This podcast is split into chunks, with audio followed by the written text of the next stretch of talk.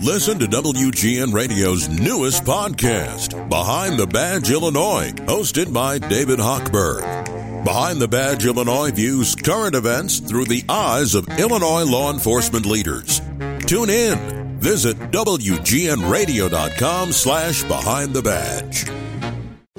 720 WGN. Everybody's buzzing about the weather. Every Tuesday we have Tom Skilling join us. It's sponsored by Permaseal Basement Systems. Tom Skilling, how are you doing today? Lisa, I'm great. How are you doing? I am doing wonderful. And I got to tell you, walking yeah. to work today, it was fantastic. Yeah. It felt like a spring day. It does. Uh, you know, and we've been saying that, that this would seem like the prospect of snow would seem like the last thing that seems reasonable we're in the warm air ahead of the storm, but what's going to happen is the circulation for the storm will start drawing cold air back into the areas. We already have some rain showing up on the radar northwest of the city, but we think it'll reach the city between 1 and 3. And then about 8 or 10 o'clock tonight, it ought to be switching over to snow. And then, uh, then the snow will continue from about the I 88 corridor and Chicago south uh, the northern counties may miss out on a lot of this. Up by the Wisconsin line and Rockford, even uh, Waukegan will see less snow than we get here. And even across the city, Lisa, it looks like the heaviest snow will be up north, north side of the city, and heavier snow south. And then the heaviest of all will be in the southern suburbs and northwest Indiana. And areas there could see 10, 12 inches or more. That shuts down a town. That definitely shuts everything down. So yeah. I think people will be headed to the grocery stores and to make sure they've got a good shovel. And will this be heavy snow or light snow? No, it'll be uh, it'll be pretty uh, heavy, uh, Lisa. You know, this will be uh, this will be the kind of stuff you want to be careful shoveling because there'll be some body, some mass to it. And, but the huge disparity north to south will be one of the big stories in this storm. The fact that northern counties will miss out on a lot of this if not all of it, in some areas. And southern counties will be uh, lambasted by what looks to be the biggest snow of the season so far uh, in those areas. And there'll be wind with this, too. And what's interesting, Lisa, all this occurs on the 11th anniversary of the infamous Groundhog's Day blizzard that occurred uh, back in 2011 on this date. That was the one that shut down Lakeshore Drive and stranded motorists out there in 70 mile an hour winds and snow drifts that uh, you know some motorists were out there in their cars for 12 hours and were rescued by uh, the Chicago Fire and Police Department uh, members uh, at around three and four in the morning in some cases. So that there was thunder and lightning with that storm and everything else. This one won't be quite that dramatic, but there could be some 40 mile an hour wind gusts developing uh, tomorrow and tomorrow night into Thursday.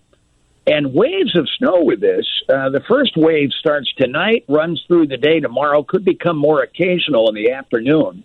And then we'll lock into the lake effect second wave, uh, which is more selective in its coverage. But that'll affect uh, principally areas south of Chicago and the counties along Lake Michigan up here in the uh, Chicago area, and that comes Wednesday night, Thursday. And then it ought to get out of here, and we'll get into some colder Arctic air, but at least be free of the snow, except for maybe a few flurries on Friday. That is something. That cold weather, too, will keep that snow on the ground for how long? At least a week or two? Yeah, uh, we ought to go above freezing uh, uh, by early next week, say Tuesday, Wednesday. A little warm up there, and then there's some colder air spilling in behind that. And and you know it's interesting, Lisa. This is a time of the year which favors big snows. Three of our five biggest snowstorms, including the, the infamous blizzard of '67, the Jane Byrne Michael Bilandic blizzard of '79, the Groundhog's Day blizzard back in uh, 2011 these have occurred at this time of the year, January and the first weeks of February. So this is uh, prime time in Chicago for uh, accumulating snow. Uh, just in time that you got back from Hawaii because you've got a lot of yeah. work to do over the next 48 hours. I know. You know, and I tried to lasso some of that warm air and drag it behind the jet coming back, but uh, it didn't work, Lisa, as you can see. Tom Skilling is with us. You know Tom Skilling, the voice of authority when it comes to weather, and we love you so much. And I have to ask, why isn't there a name for this, this storm? Because it's a 2,000 mile swath of storm. And do you wait till after the storm hits, or don't they usually give a name to the storm before it arrives? Well, you know what? Uh, there's not an official naming uh, system uh, by the Weather Service like there is for hurricanes. But um, you know, outfits like the Weather Channel, uh, they've developed their own naming system, and over in Europe, uh, the meteorological agencies name storms. Uh, the UK Met Office, for instance, names the storms that go into the British Isles. You know, um, the official, uh, the tendency not to name these storms is because of the fact that, unlike hurricanes, uh, whose impacts are pretty widely understood, and are focused on a particular area, a big storm like this has all kinds of impacts. For instance, uh, down in the southern Midwest, this storm will be a huge ice storm producer. So downstate in downstate Illinois and Indiana, they're going to worry about icing once you get south of the Champaign and Indianapolis and down toward the Ohio River. On the other hand, up here it'll be snow, and if you go far enough north, up toward the Wisconsin line north, almost nothing will happen with this except for some wind. So um, the effects are widespread and varied. And I think the sense, uh, well, the objection to naming it by the Weather Service is just because of the fact that there are such varied impacts. And, and to name a storm would imply to some members of the population that you know, a certain set of conditions are going to occur. And the fact is, winter storms can produce everything from tornadoes in their warm sector, although this one won't do that, to uh, snow and ice in the cold sector of the storm. Does that make sense? It does. We're talking to Tom Skilling from WGN, and it really is. It's like Groundhog Day all over again from 2011. Yeah. Tom, I remember being in the city because I was doing morning radio, and they said, You're not allowed to go home. You need to be here tomorrow morning. So yeah. they, they put all the media people up in hotels, and so you couldn't get a cab. People were doing donuts on Michigan Avenue because you could. There was no traffic. It seemed like no one was in the city. And in what was that, like 22 inches of snow in some areas? Yeah, we had uh, 20.2 uh, inches of snow out of the Groundhog's Day blizzard. The Jane Byrne Michael Bilandic blizzard back in uh, January, mid January of 1979, that was a 20.3 inch snow. Each of them included wind that blew and drifted the snow. And of course, then the uh, 67 blizzard in January uh, produced 23 inches of snow. And you know, it's interesting. My friend uh, Louis Uccellini, who was head of the Weather Service, Louis just stepped down as the director, sent me a photo that had been relayed to him uh, of all the cars stuck on Lakeshore Drive. And he put a caption on it. He said, Tom, he said, what what part of blizzard watch and blizzard warning didn't people understand, you know, to get on to Lakeshore Drive? But in fairness to the folks that were stuck out there, there was a CTA articulated bus that jackknifed, and the people couldn't turn around. And then these winds and snowdrifts locked in, and there was no way to get away from that situation. They've since reconstructed Lakeshore Drive, so it's easier for folks to turn around if that ever happens again. Tom Skilling is with us. Yes, we have a big storm on the way. More questions, many more answers on the way. Coming up next on 720 WGN. But right now, time to get a check on traffic. Yes, there is a storm coming, but it depends on where you're located, on how hard you will get hit. This storm that's 2,000 miles long, um, it's going to affect a lot of people. Is that how long the storm is, Tom? And, and my question is because we've got Tom Skilling from WGN TV on. We're, we're right on the edge. Is there any chance that that changes the forecast we're hearing and that everybody in our listening audience gets a blanket of snow? Oh, I, will tell you something. Uh, whenever you're in a uh, a sharp uh, snowfall accumulation gradient like this, where you get one area that, you know, we're literally on the edge of this storm, and it's a very well defined edge. Not all storms are like that. This one is. This presents major, uh, you know, forecast challenges.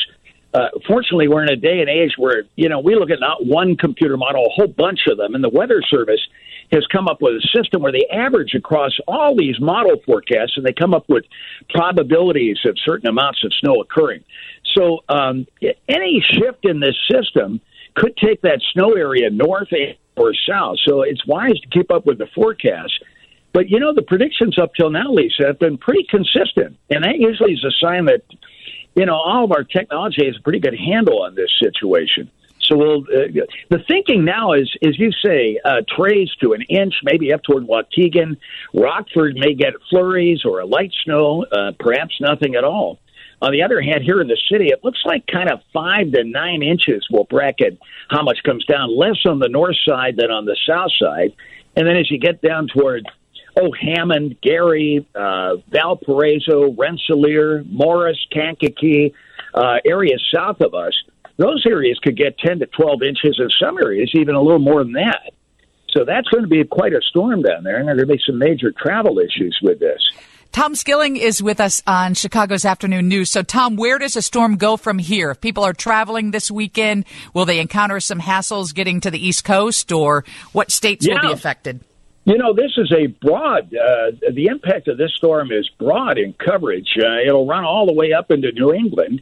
Uh, so there'll be a wide area uh, covered. You know, it's interesting, Lisa. Normally you see a big L on the weather map and you have all these isobars around. There'll be a lot of isobars, but this is not a conventional storm in the sense that the low is, uh, you know, going across Indianapolis or Champaign, which is normally the track that gives us snow. The low on this one will be way down in Kentucky and Tennessee but there's a mammoth uh, Arctic high coming into North Dakota, and so the pressure difference between that high and the low way south of the Ohio River is so great that there'll be a huge area of strong winds that develop from the north northeast uh, in our area and throughout a good part of the Midwest. So the effects of this storm will be far flung. We we counted 23 states under one form of weather advisory or another as a result of this storm. And this thing has a history of producing 50 mile an hour winds up in the northern plain states as it came in yesterday. So uh, a lot of folks, millions, tens of millions, will be impacted by uh, this storm across the country. Tom Skilling is with us, and you are the voice of authority on this, and I hope people are listening because we all think, oh, I'm I'm equipped. I've got a four wheel drive. I can get anywhere I want to go. But as you pointed out, during the Groundhog Day storm of 2011, people were not only trapped on Lakeshore Drive, but in Pingree Grove out west. Some people were oh, trapped for two days. You, you want to be careful in this stuff, and you know this has been a fairly light season until recent weeks uh, it had been pretty quiet. We had remember we had the latest arriving measurable snow in our history, and our snowfall history here goes back 138 years to 1884. So this had been a we had a snow drought going through much of December, and then January comes on, and boom, it turned on. Um, and so our experience and also residual chemicals on the road are not there. Uh, that means that uh, there are going to be some less traveled thoroughfares that get pretty pretty messy pretty quickly without uh, residual chemicals down at all. So be careful. Absolutely, especially if you're driving home from work tomorrow night. Wouldn't you think if you're south of I 80, that's going to be a pretty treacherous commute? Yeah, exactly. Look, we've got multiple rush hours that may be impacted by this storm. The one tonight will be mostly dealing with a little rain, so this won't be a problem this evening. But uh, by tomorrow morning, uh, it should be snowing across a good part of the area, except up in the northern counties. And there, there may be flurries or lighter snow, but not nearly what we're seeing in the city and areas south. Uh, tomorrow evening, we, the snow may become more occasional during the afternoon, but it probably won't totally turn off. And there could be the beginnings of some lake enhancement of the snowfall. The counties uh, adjacent to Lake Michigan will be the ones to watch, and of course, there'll be a lot of snow that has fallen through the day uh, in our southern uh, area. Uh, and then by Thursday morning, we could have some lake effect snow in the counties uh, near the lake. But those snows tend to be, as you know, more selective still. You can get some locally heavy snows uh, in localized areas there. So that'll be a uh, less widespread snow event, but one certainly worthy of um, watching carefully. And as you said earlier, Tom, this will be a heavy snow, and we've had very little snow to shovel this year. So those who might be at risk of hurting themselves, their back, yeah. or, you know, they've got heart issues, might be best to get the neighborhood kid to shovel for you, right? No, that's a good point. Uh, you know, we talk about snow water ratios to uh, describe how heavy the snow may be. This storm is predicted to produce uh, something like 12 to 13 inches of snow for every inch of water that goes into it. The really heavy uh, heart attack snows are in the range of 8 to 10 inches of snow per inch of water.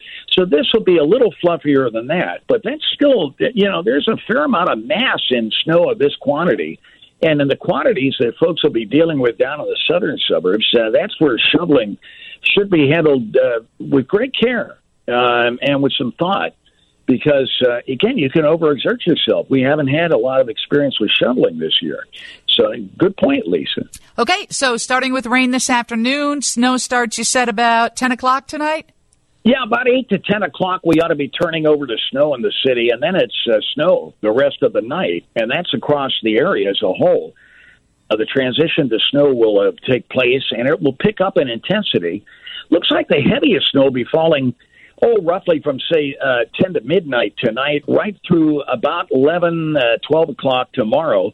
Uh, the heavier snow will continue in northwest Indiana beyond that, but the snow will not stop necessarily in the city. It may become later and more occasional and be more oriented toward uh, lakeside counties uh, for the heavier snows tomorrow afternoon and evening.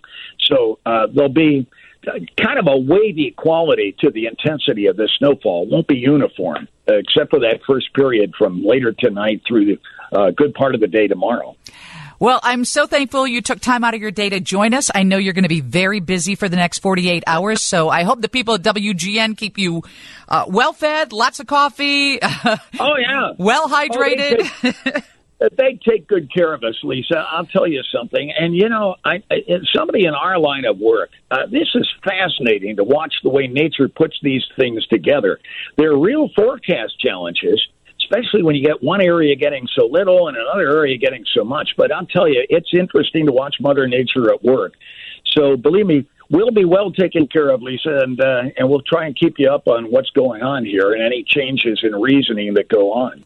Thank you so much, Tom. It's always a treasure to talk to you. Have a good day. Thank you, Lisa. It's a pleasure to talk to you always. You have a good day too, and stay safe.